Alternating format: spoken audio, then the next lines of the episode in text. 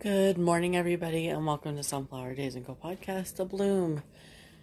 And today I wanted to talk about how I cope with my own anxieties, and I feel like this might help a few people who feel like the normal things that people tell you to deal with your anxiety with are kind of hit or miss.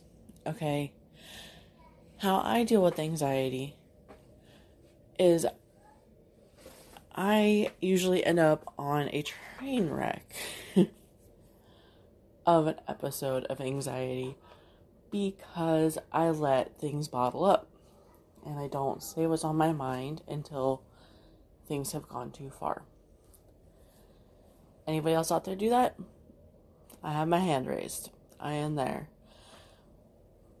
But how I handle the situation after I go through that train wreck episode is that I bring myself back down and realize this is only a temporary feeling. This is temporary. This is, you know, out of my control, the way I'm feeling. What's in my control is how I react, you know, how I respond to the anxiety, to the people around me, to the stimuli around me, whether it be, you know, my kid doing something that might be triggering my sensitivity to sound or to lights or being rambunctious because my son is my son and he's he's a five year old. You know, they do things, you know, they're active, they can get hyper sometimes and they'll do things that will get under their mama's skin. So I have to find ways to react in a way that won't harm other people.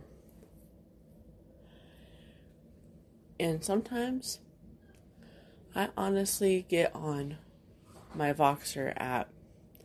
I message my one friend, William, who I do a podcast with, and I message him first and say, this is my rant message, or I'll send him the voice message and I'll put, sorry, that's just a rant message. You don't have to listen to it.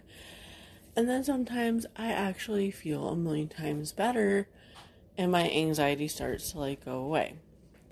And if you have somebody that you can turn to, that you can talk to, you can say, hey, I know you're busy. I just need to vent. If you can start off a conversation that way, that is amazing. So that's where I'm at with that for right now. no, he may not always get back to me right away. That's fine. We all have busy lives, we all have things we're doing. I just wanted to get on here and just say a quick little piece about how I handle my anxiety. And if you don't have a support system or somebody that you can message or reach out to, get connected on Voxer. Download the app on your computer. If you have a Chromebook, you can put it on your computer there.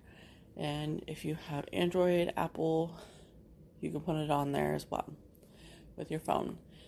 And I had to create a new Voxer a while back. So if you want to message me, you want to vent, vent, you want to rant, whatever you want to do. Apparently, that's the word I created was vent, vent and rant, vant. Um, if you want to, you can message me. It's Nichole Hupp. For some reason, I forgot the N, so it's just N I C H O L E space H U P P M A B. And I will be your sounding board, and I will get back to you if I if I ever get the notification for it, because I haven't been getting notifications on my phone, and I've been trying to fix that. But if you are dealing with anxiety, even in 2021, it's going to happen. Anxiety is just that thing that will come knocking on your door. And a lot of anxiety, in my opinion, comes from the expectations we live up to for other people and for ourselves. And not being enough is the biggest killer of confidence. And if you aren't recognizing the people in your life who are helping you out in some way, shape, or form, if you're not showing that appreciation, if you're not, you know, kind of giving them a round of applause or just kind of like being like, thank you for being there for me. I truly appreciate you. Then you might be actually part of the problem with their that person's like anxiety. And I'm I'm just trying to put this out there because we're so busy criticizing. We're so so busy analyzing what everybody else is doing, myself included. I do this too. I'm not perfect, okay? I have done this. I continue to have my moments where I'm like, well, how come such and such did this? But they have this, this, and this going on, or, you know, I will do certain little things like that in my head. And yeah, that's normal as long as you don't say certain things like, you know, out loud as much and start keeping that to yourself and just kind of flipping the script and finding a positive to your the way your negative headspace might be.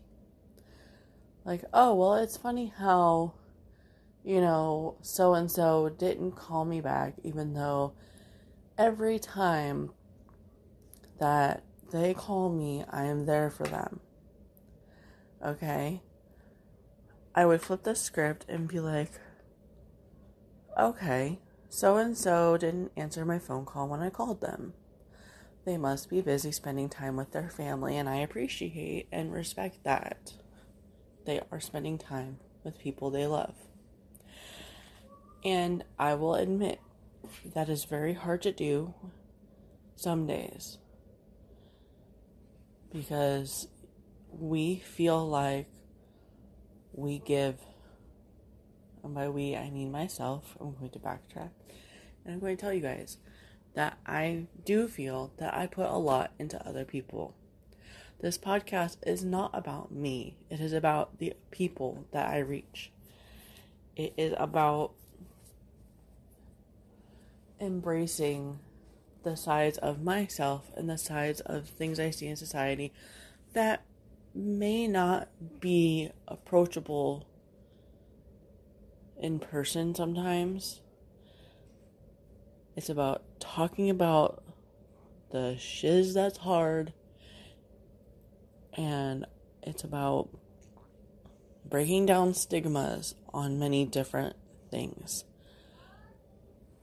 This right here is about breaking down the the stigma of anxiety, my experiences with it and what I go through. How I handle it and what I'm working hard on is to just accept the fact that I do not need to let my anxiety turn into fear and let that fear turn into me taking steps backwards away from my goals. When I take breaks from social media, that is my anxiety. That is my anxiety turning to fear. That that's my fear of not being good enough for a world outside of me. The whole entire world outside of me. And it's okay to that I take the social media breaks. That is not a failure to me that is uh, doing something for myself because that thing, social media, is costing me my inner peace. And it does a lot. So, with that said, I don't post on my personal Facebook, but I will post on my business Instagram. And I will post on my business Facebook page. But those are the places I can schedule posts and have them go through on both both platforms. And once I get down pat what I need to do with my scheduling apps and stuff like that, you will see more consistent postings from me. And I am still reachable on multiple different levels. You can reach out on Voxer, Instagram, and on Facebook but do them on the pages, not on my personal profile, because I will get it sent to spam. And it won't tell me that I get a message in spam for months and for months until I go in and I check it. But I will get a notification for the page and the page on Facebook and the page on Instagram. So, those are the places to reach out to me. Any business inquiries need to be sent to my email at sunflowerdazeco at gmail.com. And I will talk to you all in the next podcast. Thank you for listening. I hope everybody has a wonderful day.